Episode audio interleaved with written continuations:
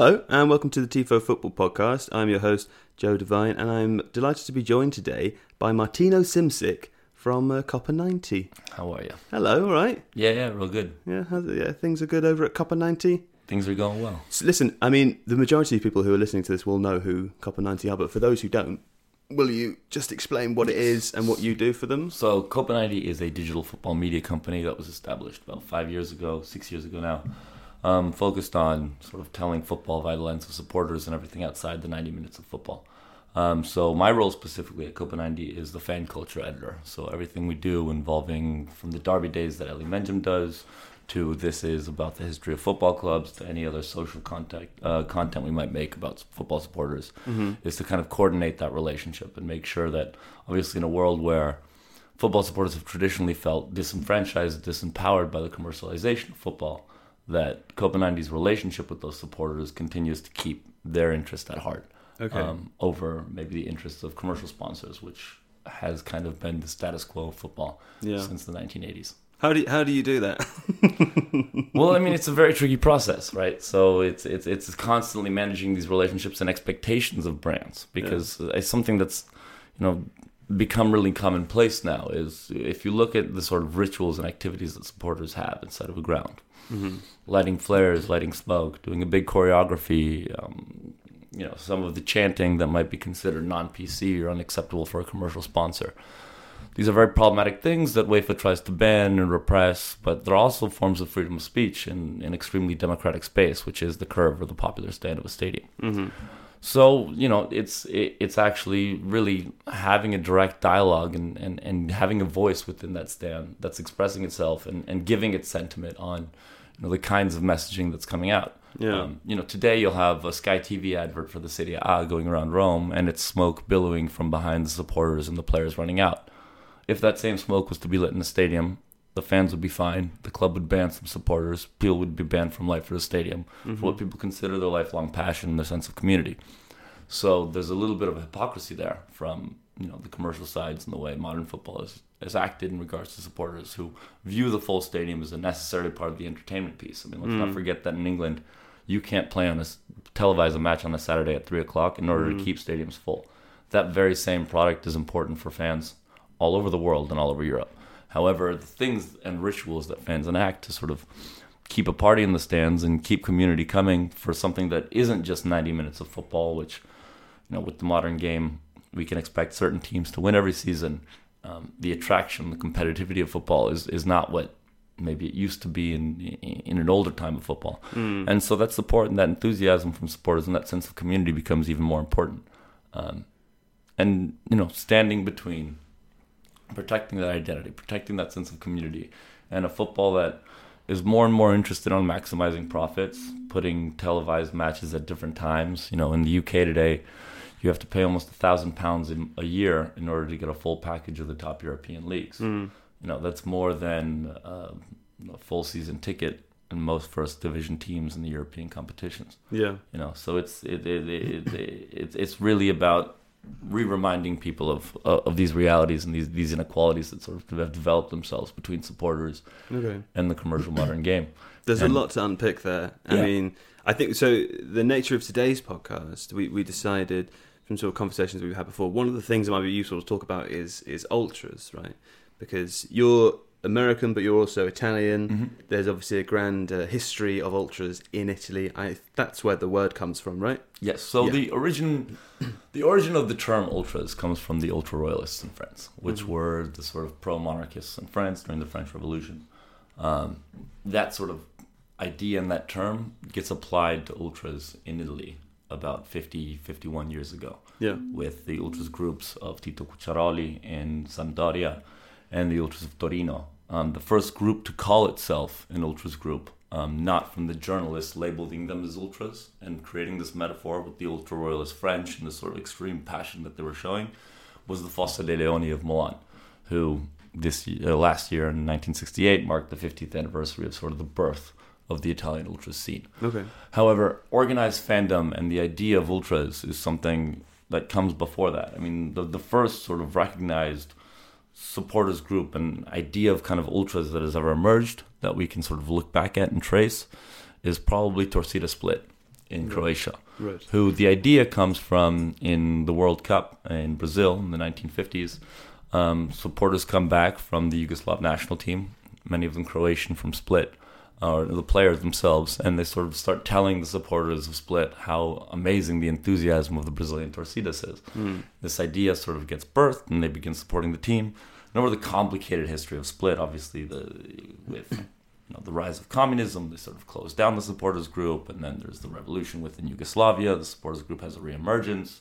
Then, when you know Zagreb becomes the state team of Croatia, they become a rebellion against the state centralism of Zagreb. Mhm. So, really, the history and experience of the town of Split reflects kind of what it is to be an ultras, and that it's a constant sense of rebellion and a constant sense of local identity over the other. It's this it's this extreme level of kind of local pride and patriotism, Mm. which can manifest itself in different ways. Um, The side to me that is is the most positive and interesting is where it becomes a reflection of culture and a reflection of tradition. Um, particularly when we look at modernization of football and globalization, these senses of communities and these community dynamics and the way they get expressed through flag, song, ritual, a particular dialect within a chant Yeah. those become really important ways of maintaining uh, a tradition, a connection to a local place. Which, when your high street looks like Oxford Circus, no matter what capital city you're in, you know that heightened sense of community becomes particularly important in terms Right. of maintaining a sense of origin, a sense of where we've come from. Okay, let's take it back a, a little bit, right? Because my understanding of what an ultra was before I met you was very different, right? I'm not really involved in fan culture. People who listen to the podcast or watch the TIFO videos know that mine and Alex's interests are slightly broader, a step back from the sport, looking at stuff from there. I don't attend football games very often. I'm not part of fan groups, that sort of stuff. And my understanding of what an ultra was before I spoke to you was that it was something akin to what the English call hooligans, right? Can you give me the separation between what these two things are? Because obviously, some ultras groups do engage in violence, mm-hmm. but that, that's not. Am I right in thinking that isn't a defining feature of what it is to be an ultra in the same way it is to be a hooligan? It's not the same in that ultras groups are organized supporters groups. Yeah. Hooligans from their origin, whenever you meet on a Wednesday and talk about what you're going to do, there's no f- flag or banner to prepare. You, you you met with your mates, you got on a bus, you went to the other city, and you know you develop this reputation for violence within your own sort of subgroup. Um, the ultras tradition has always sort of emerged from a much different idea of of what you're doing. So the ultras in Italy emerged from the idea of city states originally. You know, where whereas football in the UK, uh, you sort of had an established country and a queen, and, and that idea of, of nationhood in England was, um, Oh, mate. yeah, Sorry, sorry, everyone. That's a that's a delivery for us outside. You keep talking. Two seconds. Thank you, mate. No, no, cheers. Thanks, man. Yeah. So the, I guess in their origins, the the the idea of ultras kind of emerged as as this uh, protection and representation of your city state. So if, if Italy unifies in 1862, by the 1870s, you've got your first football club with Genoa. So the football teams become these representations of the local territories, which were always supposed to be federated states. Mm-hmm. Then, upon the unification of Italy, there's this kind of need to maintain what those traditions are and how they're different. I mean, linguistically in Italy that exists, but it's sort of dying out. So, from Naples to Milan, I can understand somebody speaking in a group of their friends in a bar. Same way it would be difficult for me to Because of different dialects, different slangs, Different that sort of dialects thing. are so broadly different. Right. The food and the cuisine is is Ha- so can- distinct, and that's such an compare important it feature. to? Can you? And we have a lot of people listening from the United Kingdom. Can you compare it at all to different sorts of accents across the UK, or is it, It a really- different it's, thing? It's bordering on it's bordering on Welsh to English. right. Okay. It's it's it's really distinctly different. I mean, you know, and healthy football. linguists will tell you that you know eighty percent of roots of certain words in, in certain towns in Sicily will come from Arabic, Yeah. Right? So we're we're talking about a country who there's always been another sort of invading power controlling that space, and thus the dialect gets formed, and they have their own kingship in that space, and, and it becomes a fundamental part of what it is Yeah. as you start losing that, as as Italy becomes more of a complete nation, this idea of football and this idea of local representation to the stands Yeah. becomes a big idea. All the rituals that get set up to that become this way of representing something, and all of you are collectively together with that idea a little bit. Now, within the hooligan scene in the UK, that was really never the case. It was more about representing your towns and your cities, but it was a few mates. It wasn't this sort of bigger collective group. Um, and, I- and I think that that really gets to the heart of where that distinction is. Now, when you look at it within the stadium, how are English stadiums built? You've got, it rains all the time on this island. You've got a big tin shed over you, and the best songs are going to come from the boys in the back. The boys in the back don't need to then coordinate with the whole stand up front.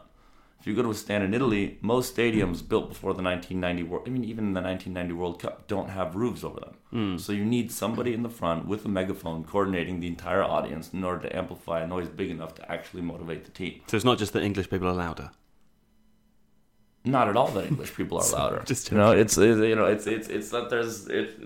These these are functional structural differences. that, Yeah. like both historically and because of the shapes of grounds and the way these sort of spaces were built, have led to the being very different approaches. Now we talk about the ideas of violence and and we talk about you know the hooligan scene and how it inspired things the ultras movement is definitely it's it's it's a it's an aggregation of two ideas.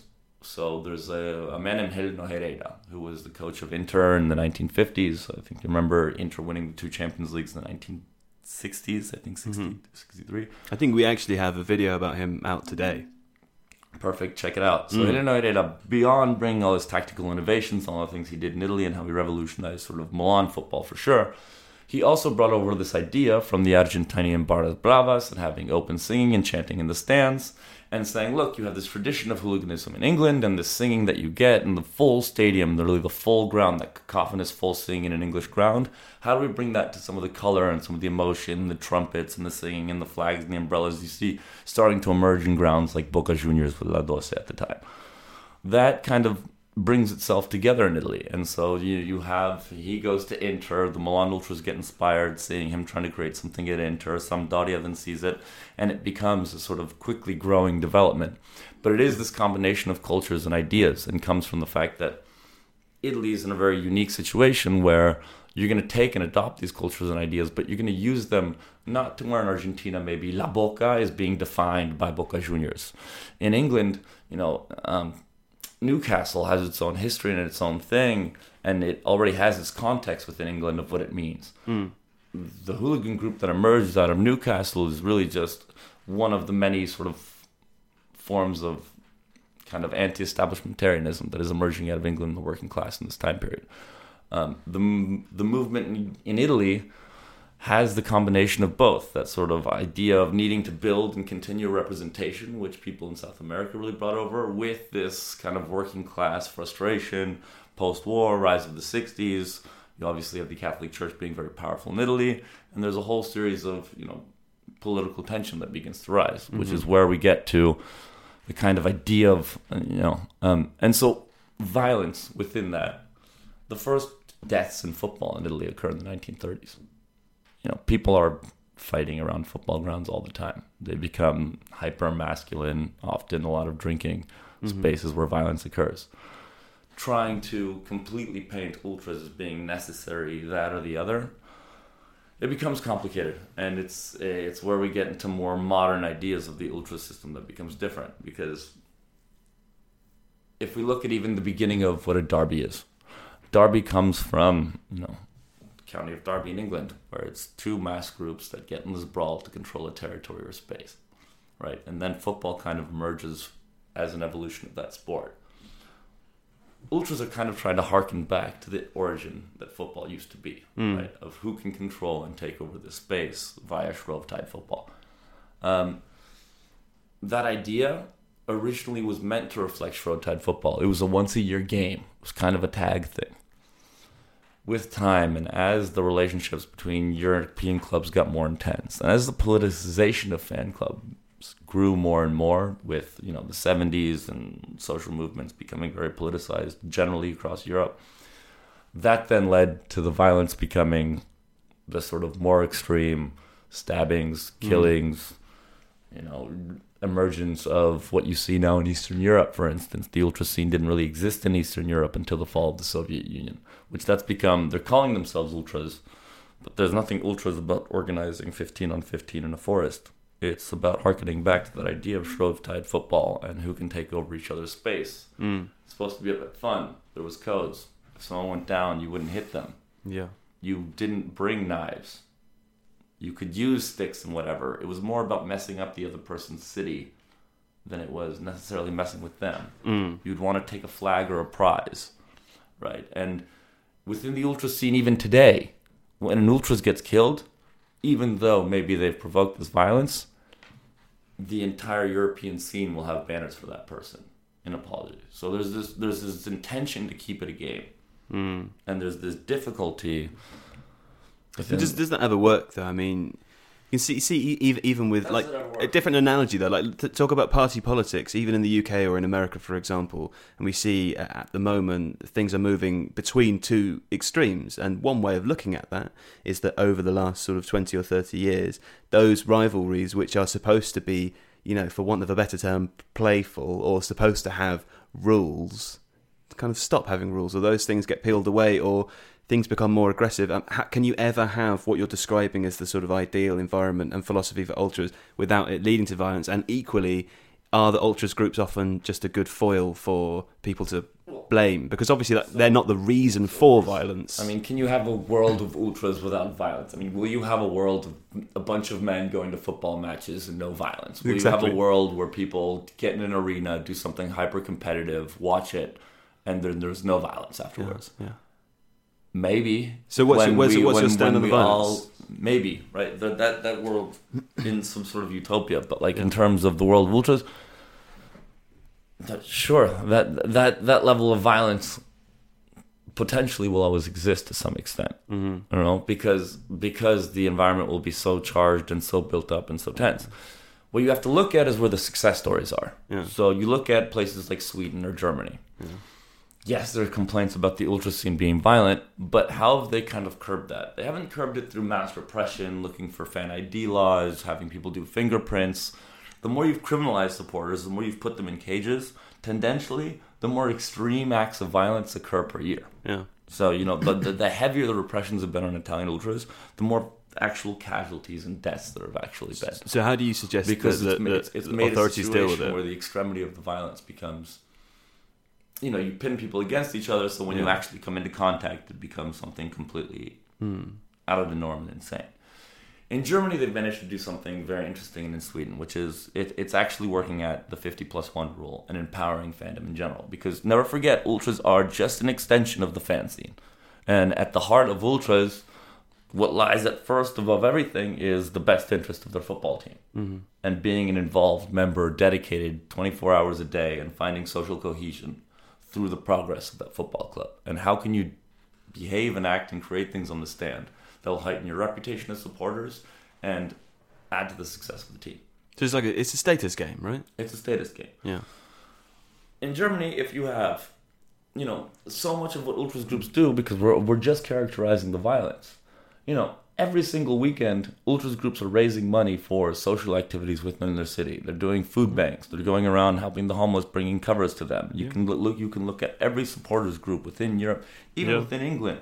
Right. I mean, this year you even have the, the the amazing case of the Liverpool supporters who went away to Paris, I think, to do the food drive, and on their way back from Paris, they actually ended up finding two refugees inside of their bus who had hid under the bus to come back across, and they sort of welcomed them. I mean, it was it's it's also inherent kind of in this in the spirit of fandom. There's there's that sort of community helping, and and and how fans can sort of be that aspect. Now, within the violence aspect. The more you can sort of empower people and make them feel part of their club and their community. So when you give people a fan ownership role, when people are voting on their board, when people are able to get standing room within their stadium, people are able to get certain privileges around football and around Mm. their football team that all of a sudden makes them an active actor in the progress of the club. And the club is treated like a club again, not like a franchise. So the more football teams have removed themselves from ultras having an act role, active role in more than just rebel rousing and creating chaos on a stand, but actually being a fundamental part of the inner workings of a club, the better the situation kind of tends to work out because you know uh, there are limitations there. You know how good you have it. You know what the advantages of what you're able to build are, and there's also a bigger interconnectedness with with supporters because as much as you know the rivalries in Germany may be extremely intense and extremely heated, Schalke and Dortmund are both fighting for Monday night matches to be cancelled. Yeah. Schalke and Dortmund are both trying to maintain the 50 plus 1 rule. They both want to reduce police repressions. They want both want to make the, the ticket prices cheaper. They both want to make train access easier. You know, they want to make all these things. The general atmosphere for the entire fan club is better. And the community of Dortmund or the community of whatever club will always come at first over the behest of the interest of some of the ultras. Yeah. And so when you make the ultras a correlated part of the rest of that and, and, and empower them to their best function, they can be a really an amazing force for, you know, create building so much of, of, of what makes a club special. Mm. One of the things I've heard often about uh, Richard Scudamore, for example, from, from the Premier League, who I think has just left this year or is just leaving with a massive payout. One of the things that he is acclaimed for within the industry is making the Premier League uh, as a sort of as an individual organisation something for wealthier people, right? And uh, you know, he sort of introduced football to the middle classes is the headline, which is obviously ridiculous. But there's one way of looking at it, which says if you commercialize it and if you make it a uh, a safer space, air quotes, for the middle classes to come, then this is one of the ways that you root violence out of the game. And there is an argument to say that that, that has worked in the Premier League. There obviously are massive negative sides of it as well. One of the things that we were talking about just before was about the nature of violence in in fans as well as ultras groups, as you say r- rightly. I don't think you can ever eradicate that from the game as much as you could have hope of eradicating it from human beings. But there's there's a clear sort of there's a clear line from the top, which is you know absolutely no tolerance policy with regards to violence, and the Premier League you know seems to be the the sort of res- result of that. Where do you stand between those two things? Because at the same time as saying we understand it, and you know maybe at times if there's rules, it's sort of part of the game, and it's but at the, at the same time you have to you know say you don't have any tolerance for it, right? How do you how do you personally sit between those two things? Because it's a complicated question. I mean, you, we can look at the English model, and we can we can look at the English model, and we can look at the German model. Yeah, We I mean the, the German model, as you just said, is very successful. We can look statistically on who's getting more people into seats. yeah, You know, how much is the league able to profit? Um, the 50 plus one rule probably hurts the German league a little bit. yeah, But how much is community involved in these German teams? Yeah. What are the participation rates of youth players going to these German teams playing for the amateur levels and the sub amateur levels? Mm-hmm. How much more of a role and stake do these football clubs have in their communities? How is it in Germany you can have a club like St. Pauli, which is in the second division and outsells every single team besides Bayern Munich and Borussia Dortmund because they mean something more within their community and thing? but you don't have that at every team in the league, right? No, but you have these emergent stories and you have these sort of connections with these clubs that it, it becomes really about that city and place, and it becomes really interesting experience to kind of go out there and experience that within Germany. Within England, the idea of solving violence beca- um, by kicking out the poor, by raising the prices of seats, Which is what it is. I mean, yeah, not, there's no point in pretending. That's, an what it inherently classist and problematic idea. Yeah. And the idea that that is working towards a solution, I think, is assuming it was true that poorer people were more violent, Mm-hmm. kicking them out of the stadium will not resolve the problem. No. It will just protect the pro- protect the product of football. Sure. Football was never supposed to be a product. Football clubs were clubs. They were a gift to the community. They were treated on. They should be treated on the level of churches. They're they're, they're really important sort of institutions for us in, in modern life. They've defined the last century of what it means to be a citizen. Of, certainly in Europe, of a country, of a city, of a place, of a region. So this idea that you know you can you can raise the money of seats, uh, you know you can raise the money of stadiums, you can relu- reduce the violence in English football that way. It's also proven very faulty. You know, English football, the violence has maybe moved away from the grounds. Yeah. Um, the use of CT- CCTV for punishing individual fans has been extremely effective. Um, it's a difficult debate that one, um, but certainly the way you can go into England, they use CCTV. They'll find the individual fans who've acted, behaved badly, rather than what you'll see in the collective punishment systems that they'll have across a lot of Europe. I think is much more effective In the UK. in the UK because they can point out the individuals. Mm-hmm. But again, how much more effective of a solution and difficult of a solution is it to say, okay, we're going to not look at profits. We're going to go for a 50 plus one system. We're going to empower fans to come into, build these fan ladens, have them be taxed, have them be sort of carefully monitored and researched, and we can have transparency over these institutions, mm. and we can build up an idea and a sense of ownership over your club. Or we can go, all right, just kick out the poor ones, all clean. You know, they packed themselves into, uh, you know, the, the lunatics packed straight- themselves into Hillsborough and killed themselves. So let's kill them all out because they can't be here because they can't possibly be responsible enough. Mm-hmm. You know, in the meantime, we've come to a solution in England where at every halftime, we pin people into a little corner in the bar of the stadium, and everyone tries downing three pints before they get back outside Sure. because somehow that'll keep us more responsible.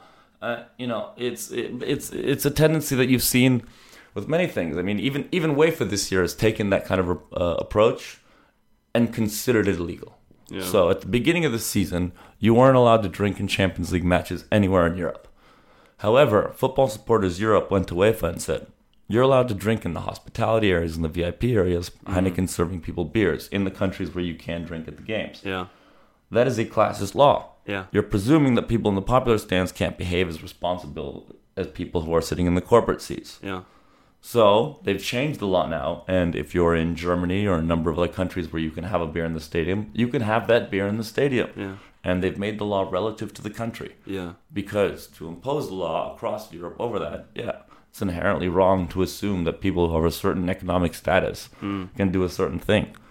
Well, let's talk about safety then, because often many of these things that, that are banned within football stadiums are sort of banned under the under the name of, of health and safety, and there are ob- there are obviously pretty good examples of, of reasons as to why that should be the case. Smoking, particularly, right?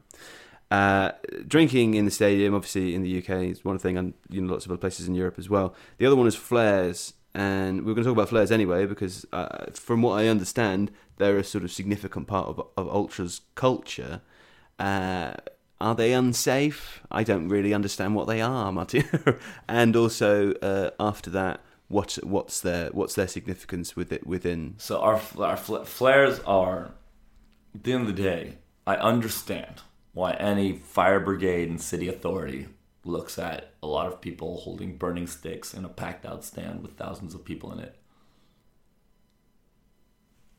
So at the end of the day, I understand why sort of any authority or health and safety officer would look at someone holding a burning stick with thousands of people in that space and say, It's on fire. this is not the safest thing in the world.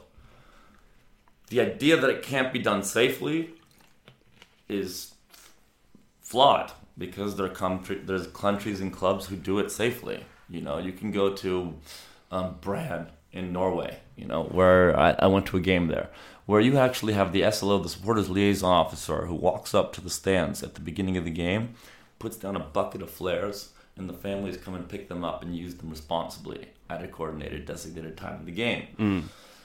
I've also heard ultras themselves look at that video that we made at Copa 90 and say, ah, it's no fun if they're being told when you can use them. I've also seen the MLS where a fire marshal comes in and lights a smoke bomb when you score a goal, which is the most cringeworthy thing in the world. right? It's a very difficult balance.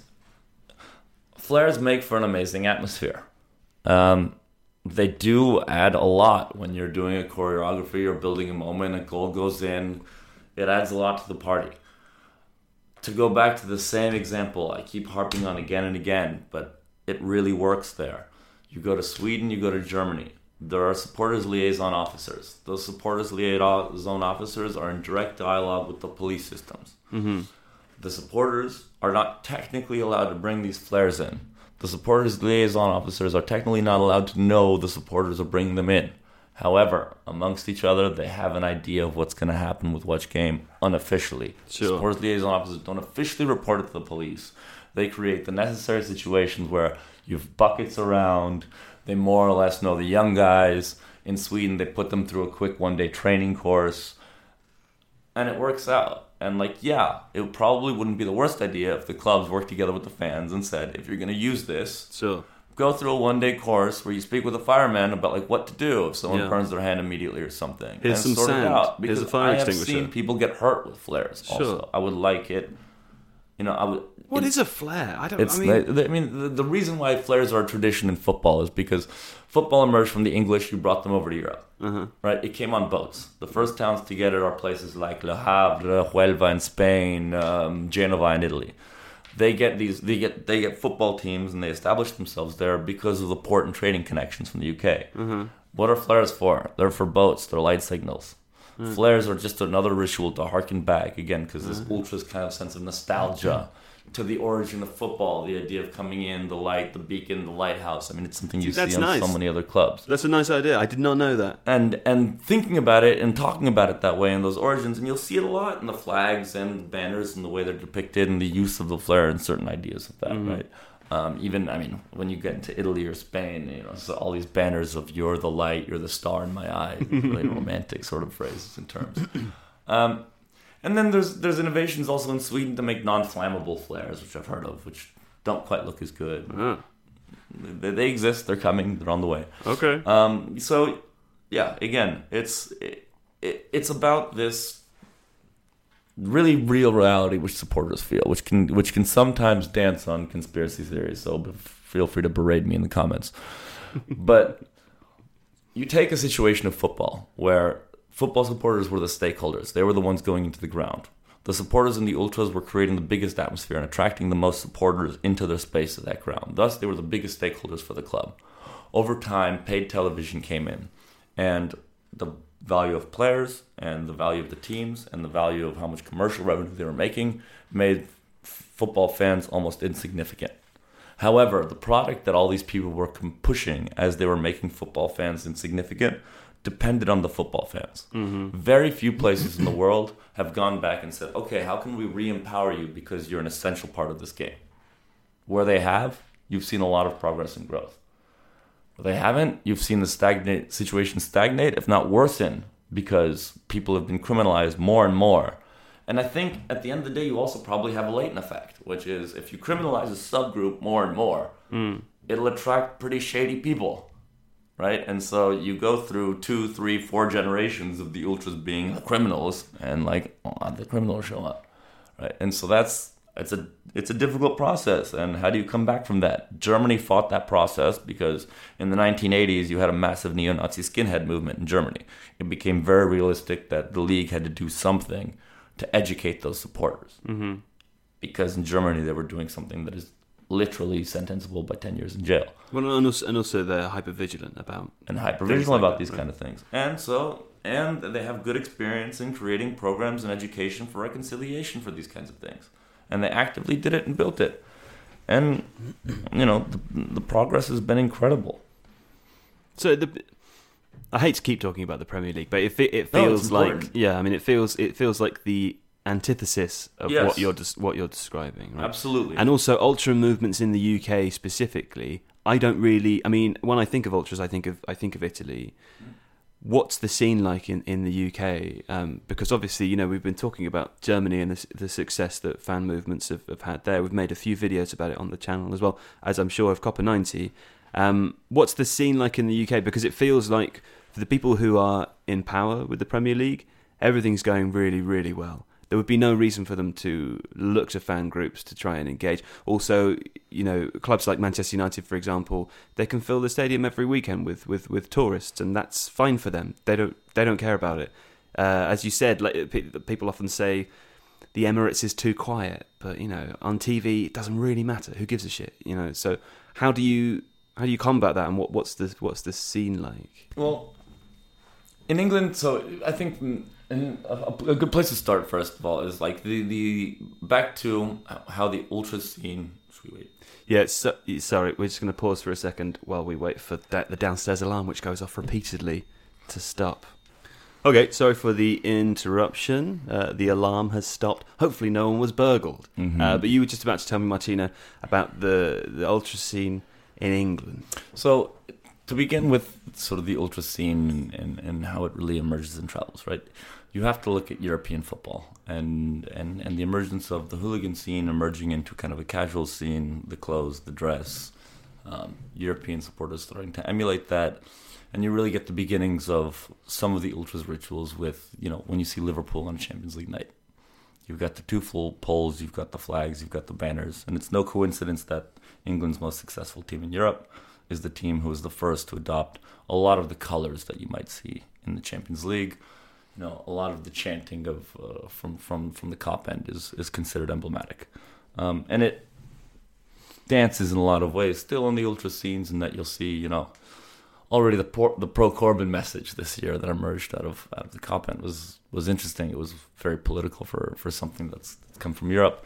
The ongoing fight for for the '96, right? Um, those are those are all sort of big campaigns that, that, that are reflective of organized support and, Mhm. and, and, and, and so everything that's come from Liverpool in the past I think has really been the first reference point in England.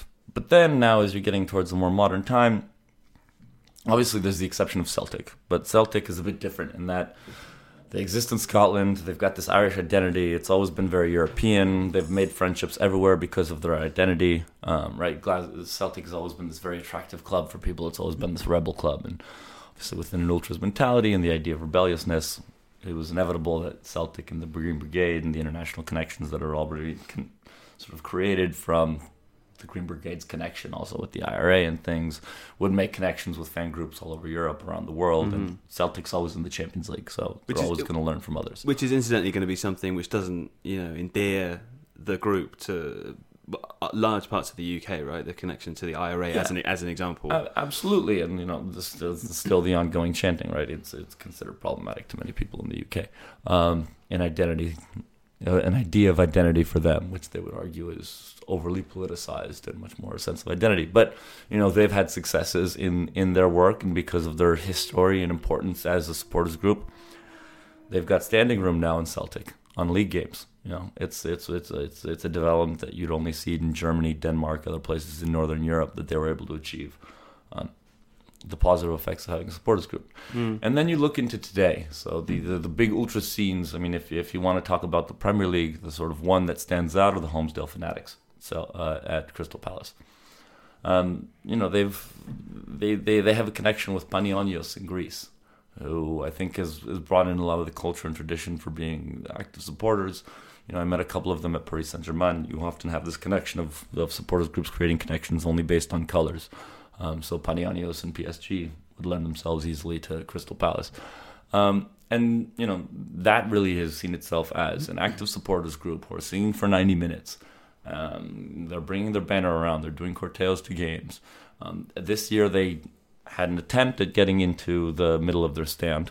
Um, it wasn't completely successful. I think they weren't allowed on the ground for the first several months. What do you mean they had an attempt to get into So the middle of the basically, the Crystal Palace, uh, the Holmesdale Fanatics have always been in the corner of, of their end, hmm and they wanted to move to the center in order to sort of begin the support everywhere. So is- back to this front-facing supporter looking back at the rest of the crowd and building Right. up a more engaged, vibrant 90 minutes of constant chanting. And are they in the corner because that's where this, they bought their season tickets, or in the corner because that's, where yeah, the club by them to proxy, be? they had their season tickets Right, there. okay. It's, uh, So it's not- it's not- it's not- besides Fulham, the smallest stadium in the Premier League, I think. Right. Okay. Um, so I mean, it's it's where they were able to be located, and they were trying to work with the club for years and and get some engagement to moving into the central stand.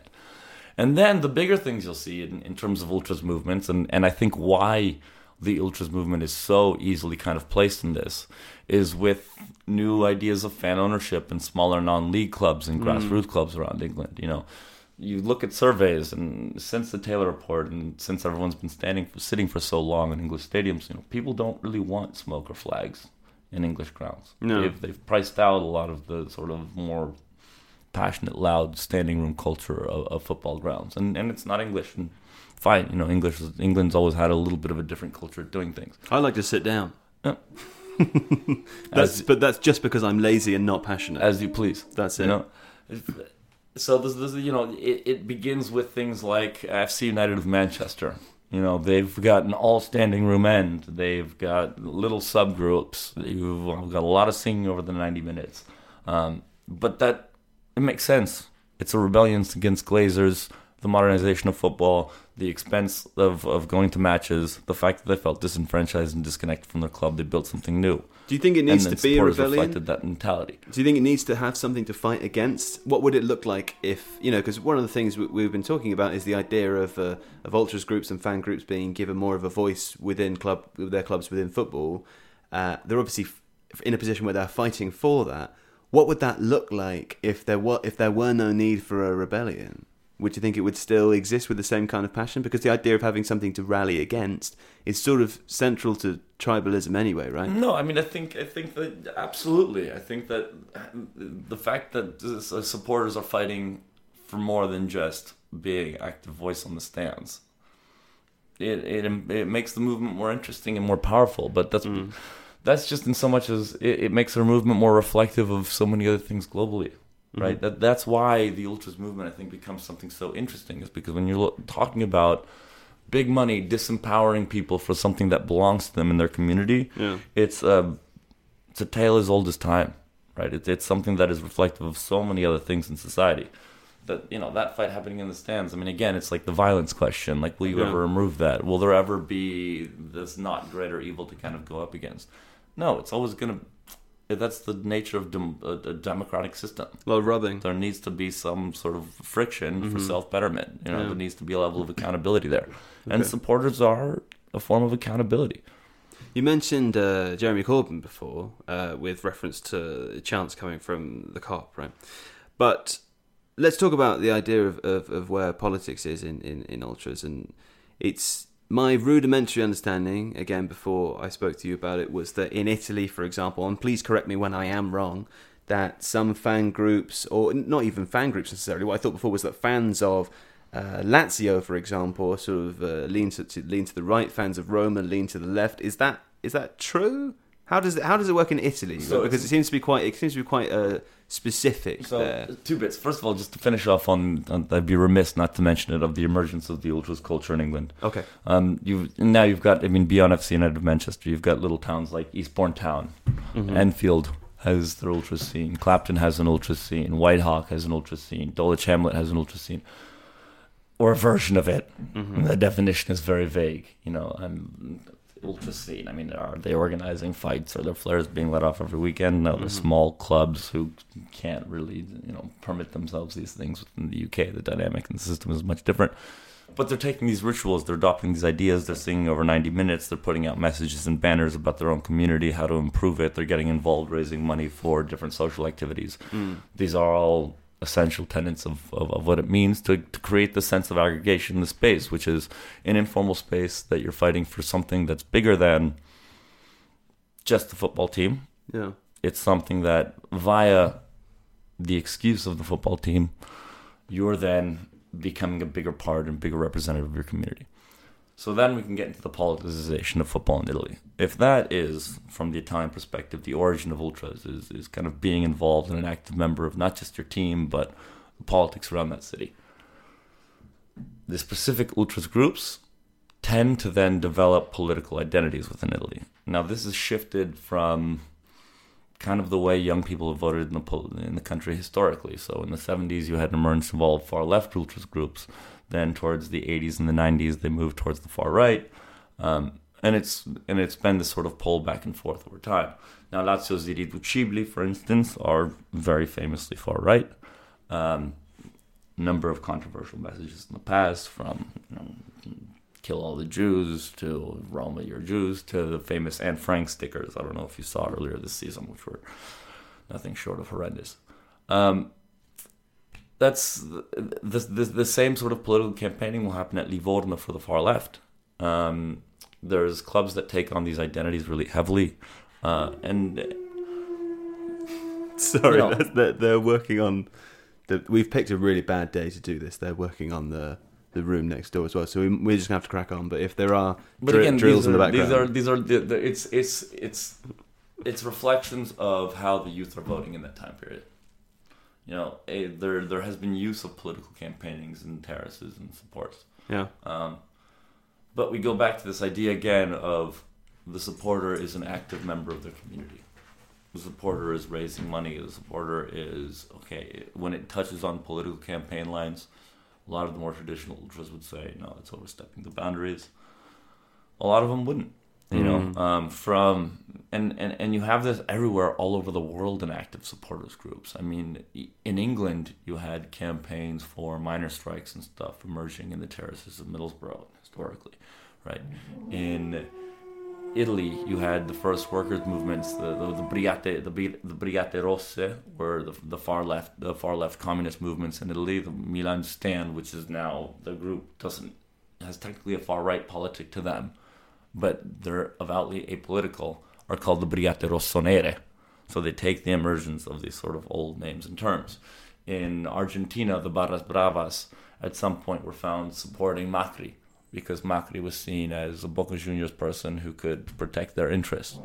Um, you know, in Egypt, we talk about the revolution, the role of the Al Ahly and Zamalek ultras in Tahrir Square. In Let's let's Turkey, talk let's talk about that though because that that's quite sig- significant as uh, as an event, right? I mean, I, I was reading earlier we were talking about this that uh, in in in Egypt, uh, ultras groups are seen as the second biggest organisations after the Muslim Brotherhood, for example, and played a significant role in the revolution. C- can you briefly sort of talk me through what what actually happened? Absolutely. So in, in, in Egypt in the revolution, I mean, it was there was This is 2011, right? Yeah, and so social institutions o- over years in Egypt weren't allowed to sort of form themselves. Cultural clubs, these kinds of things were very difficult to form. The Muslim Brotherhood obviously has its exception because of the precarious sort of religious power it held, um, hence the election of Morsi later. And then there were the football football supporters groups, or really the club supporters groups, where Zamalek and Al Ahly, they're the two major teams in uh, in Cairo. And Al Ahly is the most successful club in African football. They've won the most African Champions Leagues of everyone. I think they're the third most cup winning team in the world Yeah. behind Boca Juniors, AC Milan, maybe Real Madrid's in there, Barcelona, depending on who's won more in the last five years. Um, so they, they hold a really important sway and, and, and they re- represent, as sort of ultras and supporters do, a cross section of society. It's not contingent on whether the kid is a working class slum dweller or it's a doctor or a lawyer or a journalist. They're all there together. Because I And thought so- originally that Al Ahly was, was more the sort of proletariat and that Zamalek was the, you know, for want of a better term, the bourgeois. Is that not true? the clubs might have these overarching titles. Right. The ultras groups are representative of all of society. Okay. And when all of society is going in a revolution, the ultras groups all of a sudden empowered themselves via their massive WhatsApp groups, Yeah. which have people all over who they're used to regularly organizing and coordinating. Yeah. Because on a day to day, you're doing away buses. Where are the banners? Who's got food for what? One of our supporters got injured. Which doctor would we send him to? All of these things are questions that have come up day to day for 30 years in the history of the supporters group. Mm-hmm. That when a situation of revolution came up and coming into the square and organizing a space to do all of those things you need to do in every away day, it was a natural fit. And all of a sudden, you saw, you know, the ultras who were the young, creative thinking young people within the country becoming the point of inspiration and the the means of organization to do everything it took to actually confront the police in Tahrir Square. So, from the young people in front of the lines to doctors in the back healing people to the organization of food, that was all something being done and negotiated through them the sentiments that they were reflecting were sentiments that have been coming from their stands for years. Right? You've had messages against the political dictatorship, against uh, the support of Israel, against support of the U.S. government, against all of these things that are the, the price of bread, things that had frustrated and and angered people for years. That by the time there was a moment where something could move in society, the supporters group had every motivation and every functional capability to be the change that that city sort of needed and that country sort of needed. Th- that's something that's reflected in many places. In the, I, I, another massive example I would point out is in is in Turkey. You know, at the Gezi Park and and Taksim Square protests, hmm. there's a film called Istanbul United, and you know, it, it really expands out to more than just Istanbul because all the ultra groups within Turkey sort of had some active role of protesting against the government at that time. But particularly within Istanbul, I mean, one of the most intense rivalries in the world is Galatasaray, Fenerbahce, and Besiktas. When that park got attacked by the police to turn it into a military camp, and they began to kick out environmentalists brutally. All three supporters groups came together, despite the politics, and started standing up against the police. Mm-hmm. Now, why are they so good for standing up against the police? Because week to week, football fans have been characterized as criminals. Right. There's been intense situations with the police. They're immune to tear gas as a They're- I mean, metaphor. they're used. They're They're used to it. They know the different techniques. You know, Yeah. this thing of, oh, bring a giant Evian bottle of water with you so you can mm. put the tear gas bottles inside and tap them so they don't blind you for five minutes. Like, mm-hmm. these are all things that they're conscious of and aware of. They're experienced protesters. They're sounds like what you're experienced saying. protesters. But the, the funny thing for me hearing that is that they're ultras football fans, but Right. they're the most experienced protesters you But- have in Turkey. But ultra stands have always been, and like this is why I think this keep calm, carry on thing is something that supporters make fun of all over Europe. Mm-hmm. That we have, you have in England, of this idea of like, and it's something very reused in the ultra scene of like keep calm, carry on. Like don't don't express the fu- functional, the the political frustration in the hour. Right? Ultras is freak the fuck out.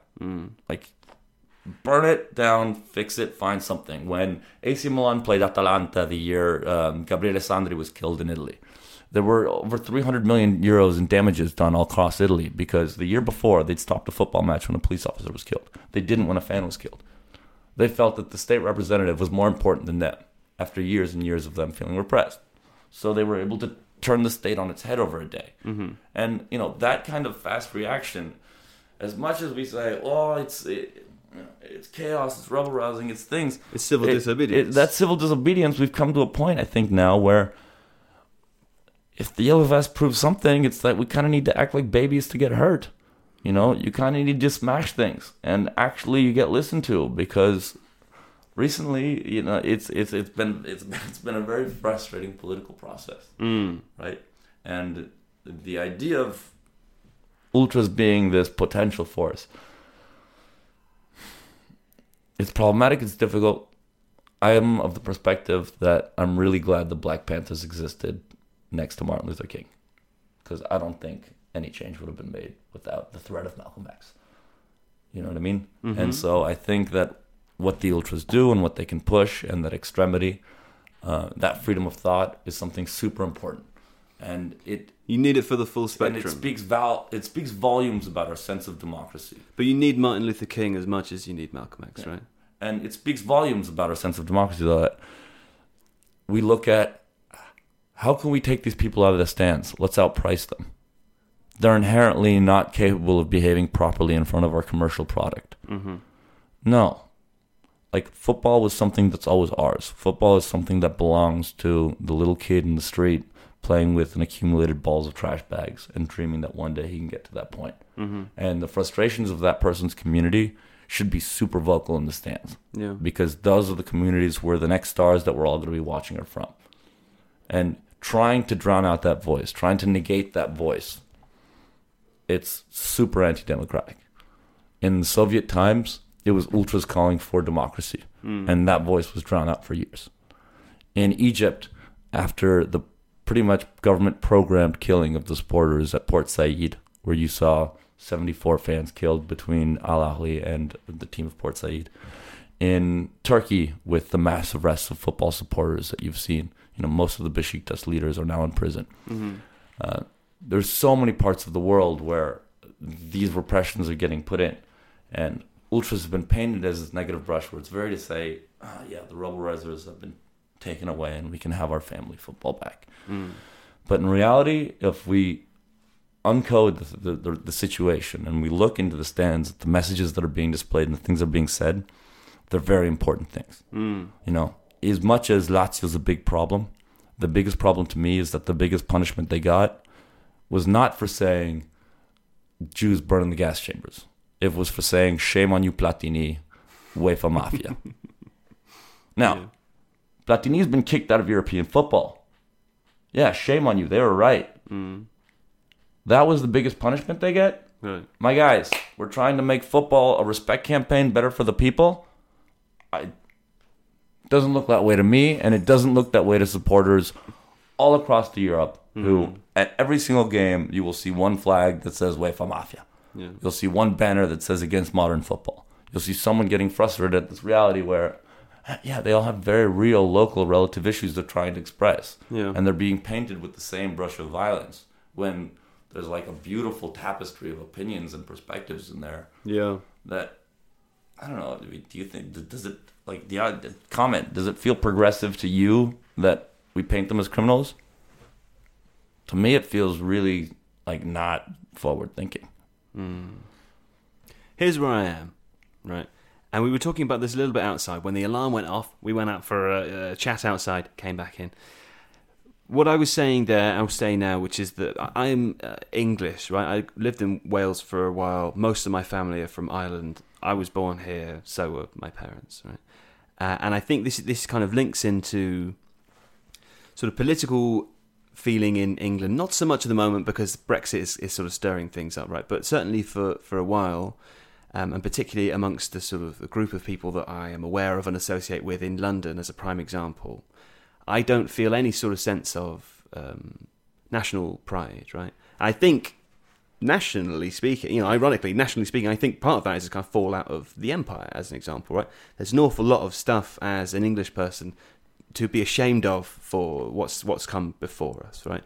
And so I think similarly, al- almost, uh, although funnily enough, in a very different way in Germany, as we've talked about before, there's the same, there's a similar sort of thing. There's a hypervigilance about a certain type of political feeling or a certain type of nationalism, right? Because as we've discussed with Lazio and Roma, there's two different sides of, of that of that coin, right? Hmm. So, well, in a way. So, in in when as it relates to, to football, for me, I already feel totally um, dispassionate about it. I feel no connection to it really. I enjoy watching it and I enjoy sort of writing about it and learning about it. And I think the stuff that we're talking about today is very interesting to me. But in this country, I, I don't feel any sort of connection. You know, the other thing I think that's happened over the same time period is is obviously the, the rise of individualism, and that I'm aware of that. I'm aware of that impact on me. I'm aware of the sort of negatives of that as well. I'm aware of how I, I feel a kind of acute sense of not really wanting to be part of any group. And often I am in conflict as to whether that is a good thing or, or not, because obviously, again, there's there's sort of pros and cons on both sides of it. But I definitely feel that very strongly, which means that I'm not part of an ultras group. I understand the passion and everything you've said. I agree with, but at the same time, I feel sort of incapable of understanding in in a in a visceral way, right? So, with that in mind, do you do you think that you know the advent of individualism is kind of maybe the biggest enemy of of of ultras in the sense that it's the biggest enemy of of a, a group collective, right? If you have if you have uh, 75,000 individual fans who are willing to pay to go and watch Manchester United but don't need to be part of a group collective to do that, the club don't care because they're selling out every week. Uh, the TV studios don't care because there's no violence and they can protect the product and sell advertising on it.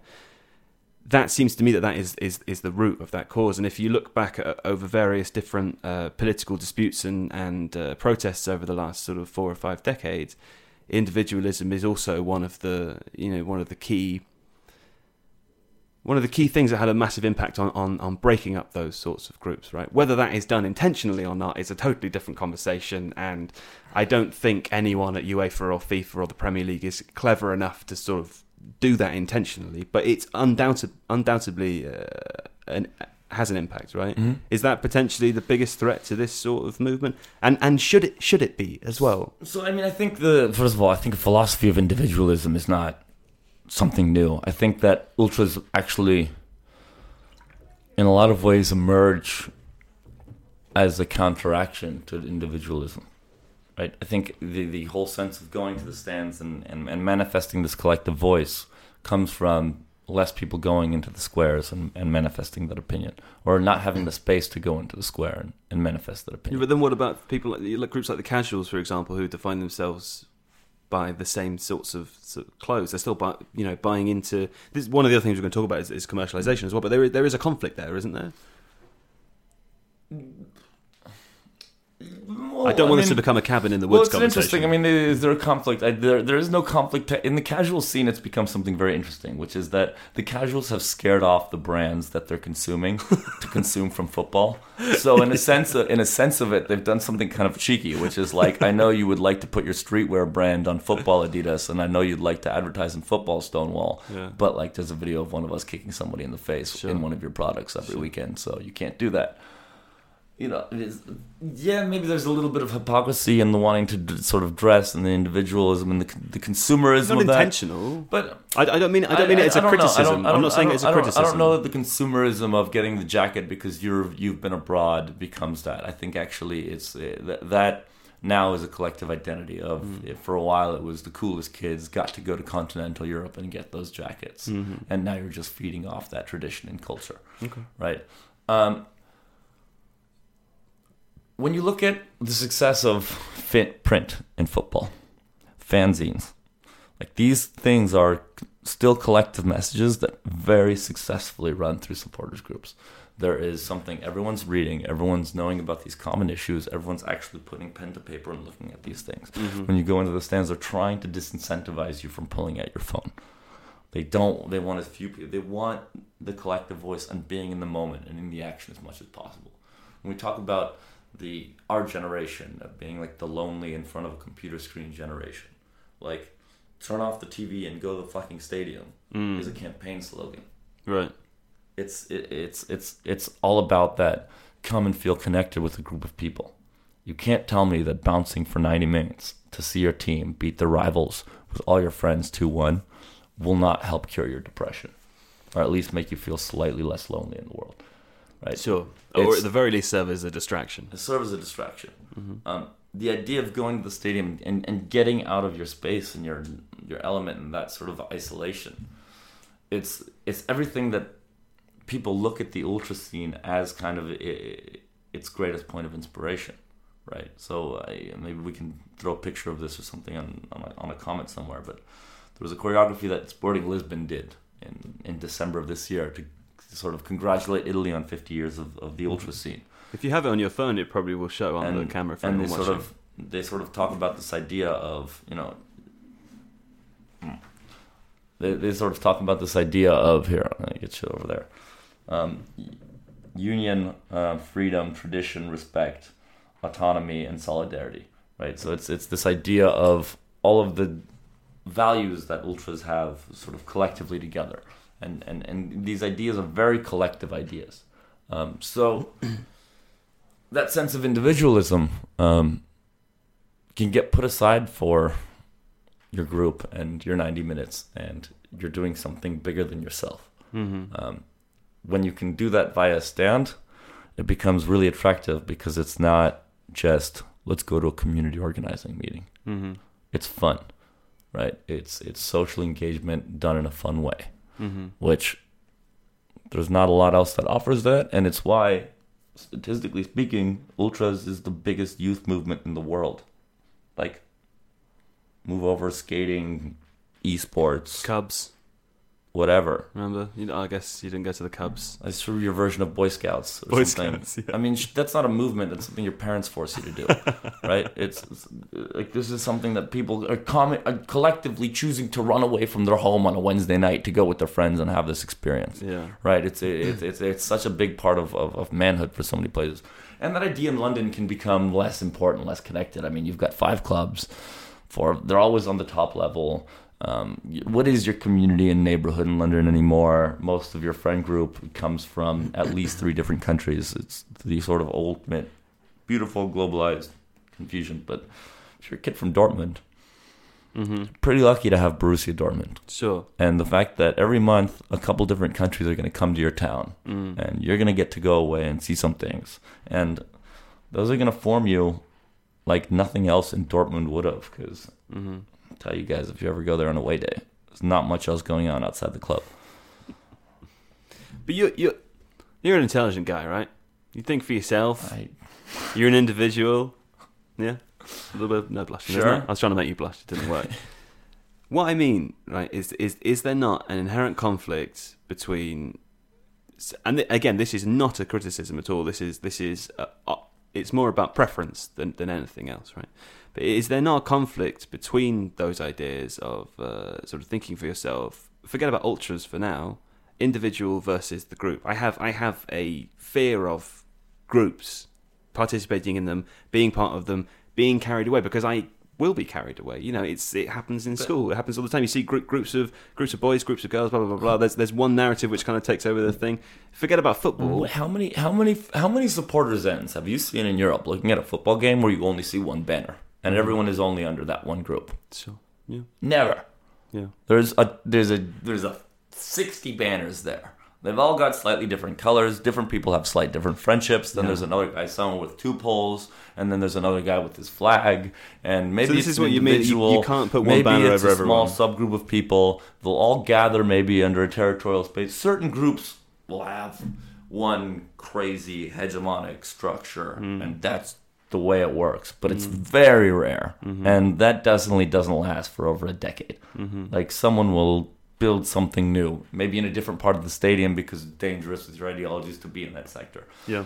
Point is, there's always a way to follow your team and not be part of that group. You know how many guys I know, having grown up a lot of my life in Rome, who go to Lazio's North End and have, you know, Che Guevara in their room and go to feed refugees at a food kitchen on the weekend? A lot. That it doesn't make them part of the Irriducibili.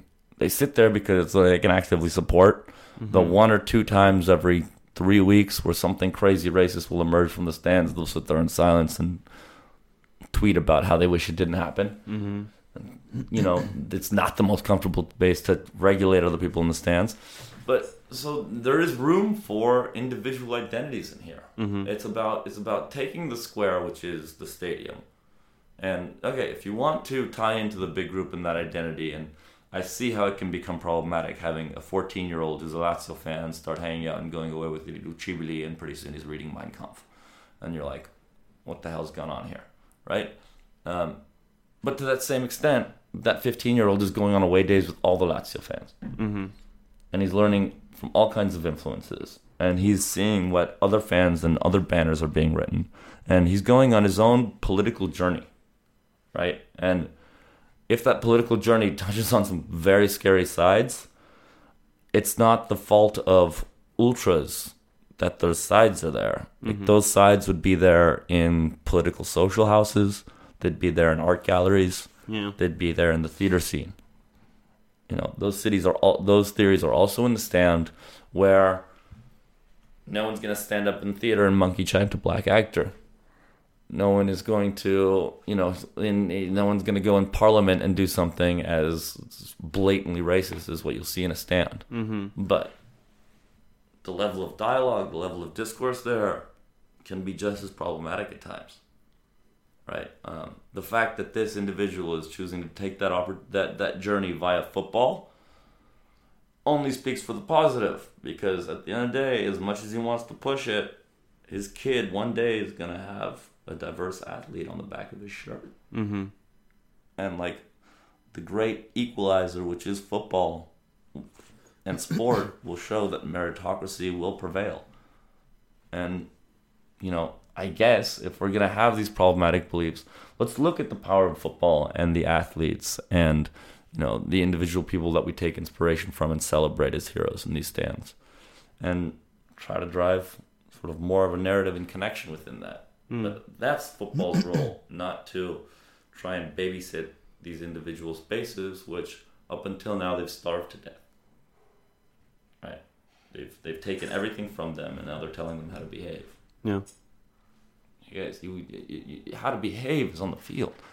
How to behave is a collective of 11 diverse people speaking five different languages in the modern game, trying to achieve one goal altogether. Mm-hmm. That's beautiful. But we got the lesson learned. We're all watching it. Yeah. Let's emphasize that lesson.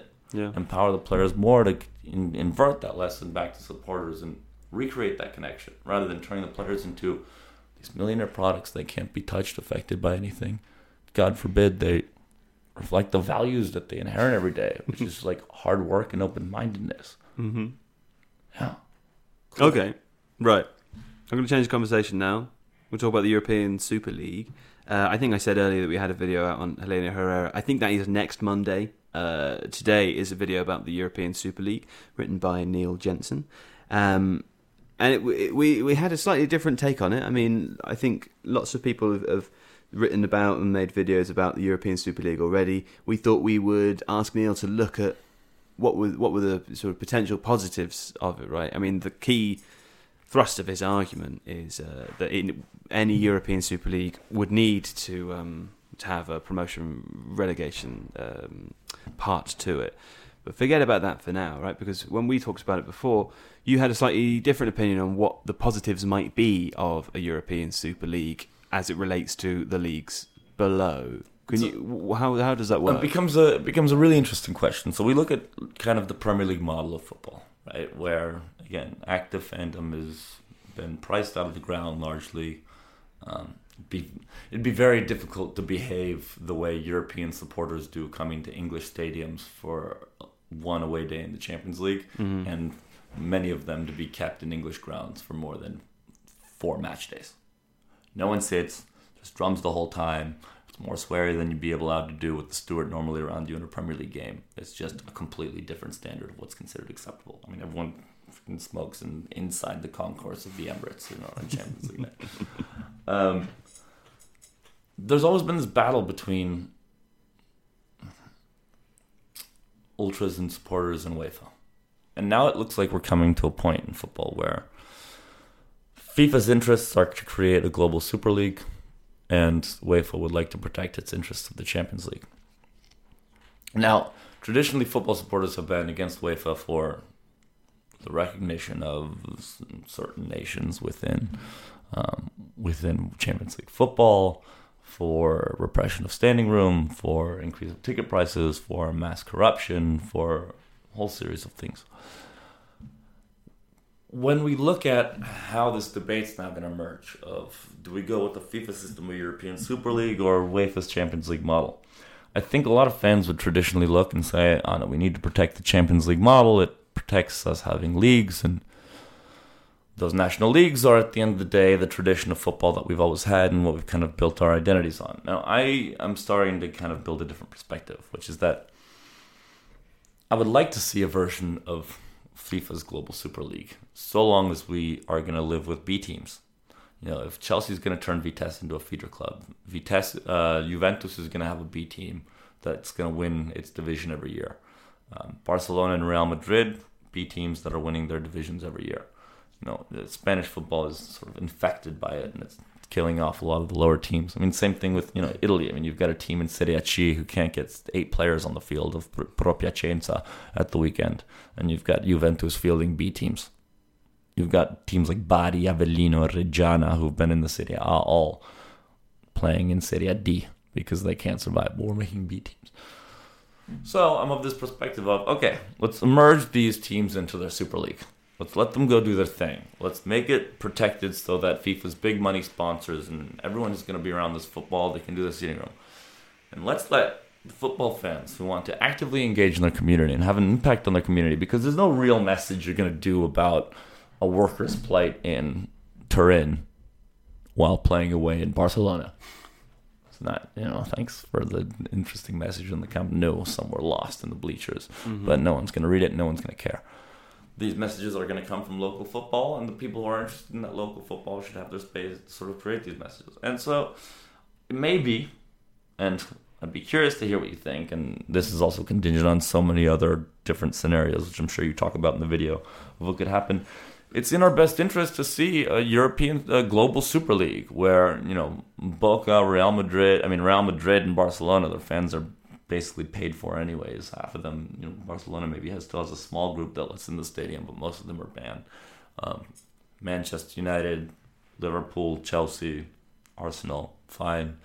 Milan and Juventus or Inter and Juventus or who knows which Italian ones.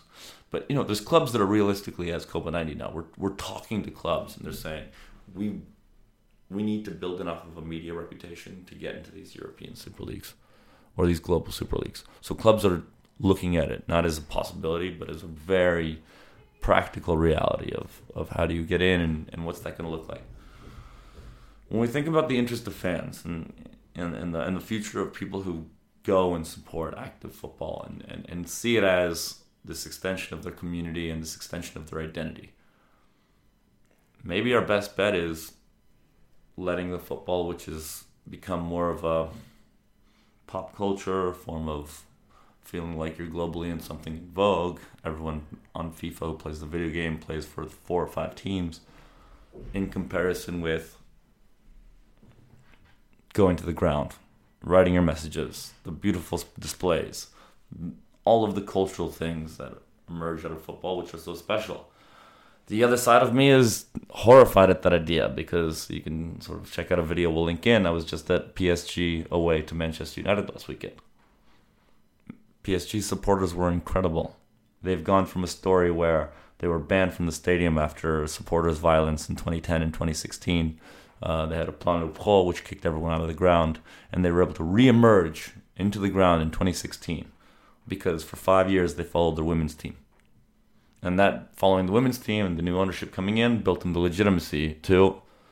They go to Liverpool, best supporters who ever came to England. They go to they go to Manchester, best supporters who ever came to England. And it's a supporters group who's re-emerged from a club who, from the 70s until 10 years ago, won hardly anything, Mm-hmm. who always had a great reputation for support. They were kicked out. They found a way to re-empower themselves.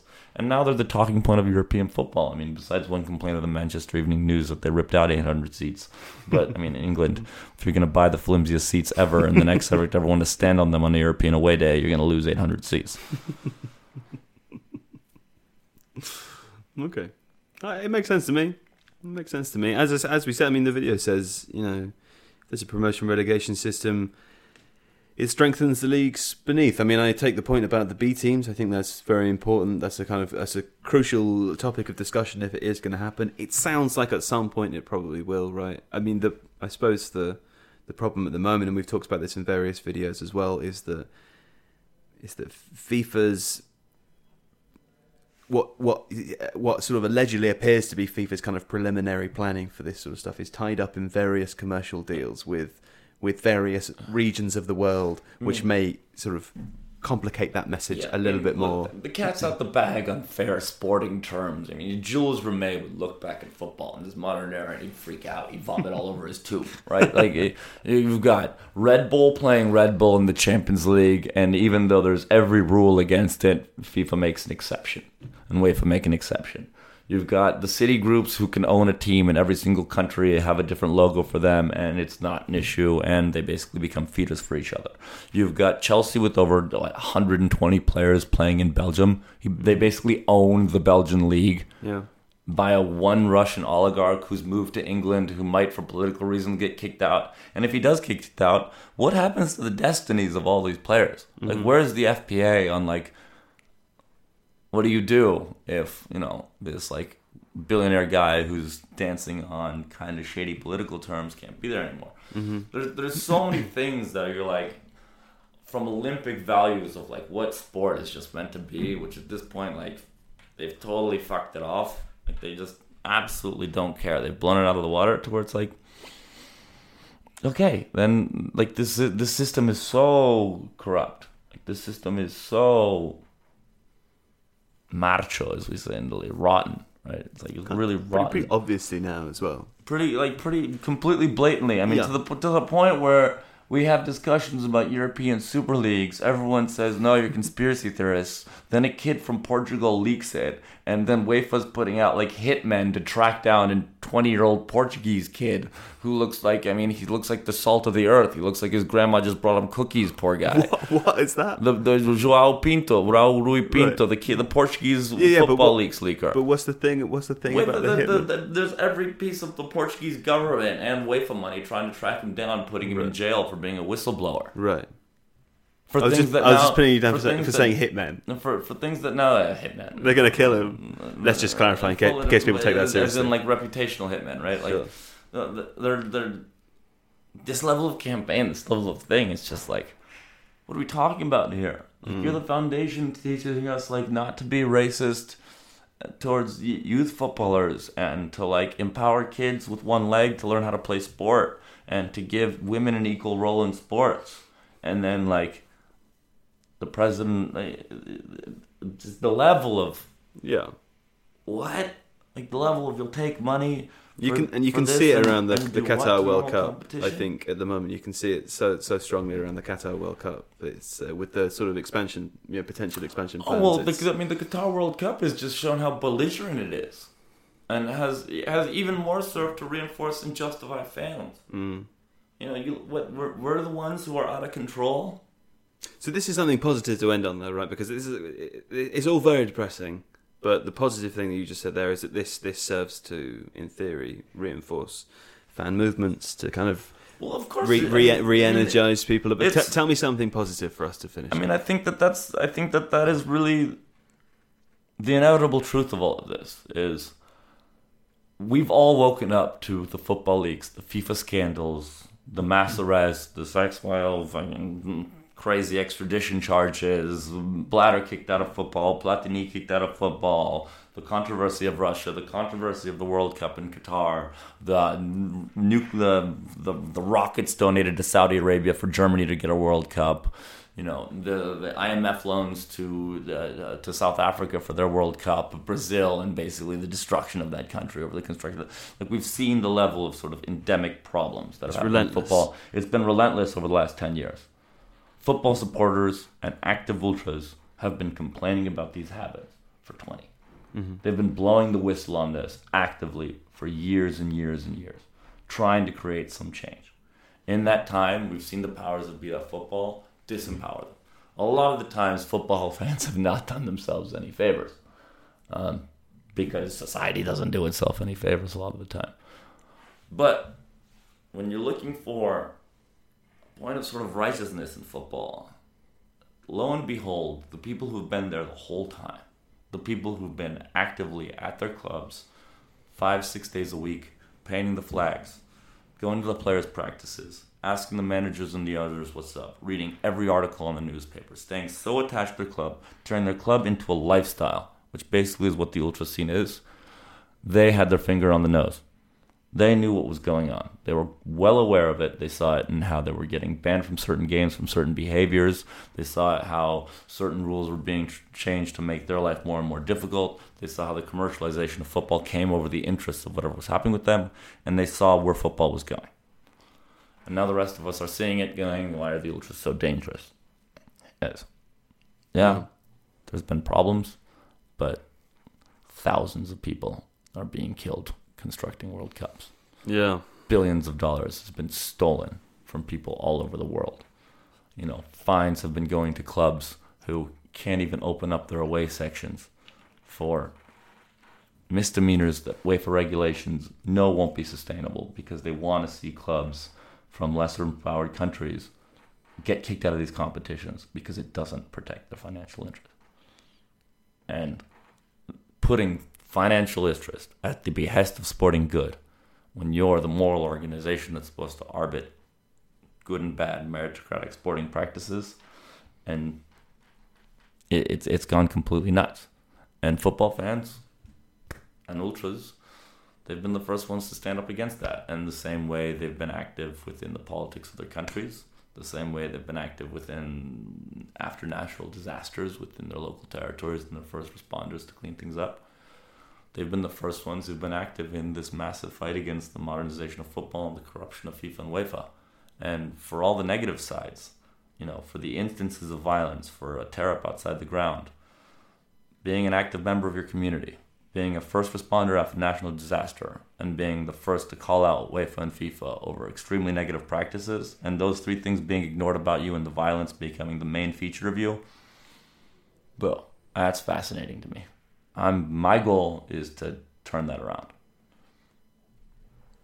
Thank you very much, Martino. I really you. appreciate it. If if people want to go and watch, you know, more of your work specifically, how do they do that? Just go to the Copa 90 YouTube channel. Is the- on the YouTube channel. Um, I'll throw up a bunch of my links. yeah, we can the put them videos in. that I've personally done into Yeah. the description or something. Yeah. Okay. Cool. Hey, thanks very much, man. I really appreciate always, you coming always. Looking forward to doing more stuff with TIFO in the future. I don't Yeah. know what it's going to be, but stay tuned. we'll have you back. okay.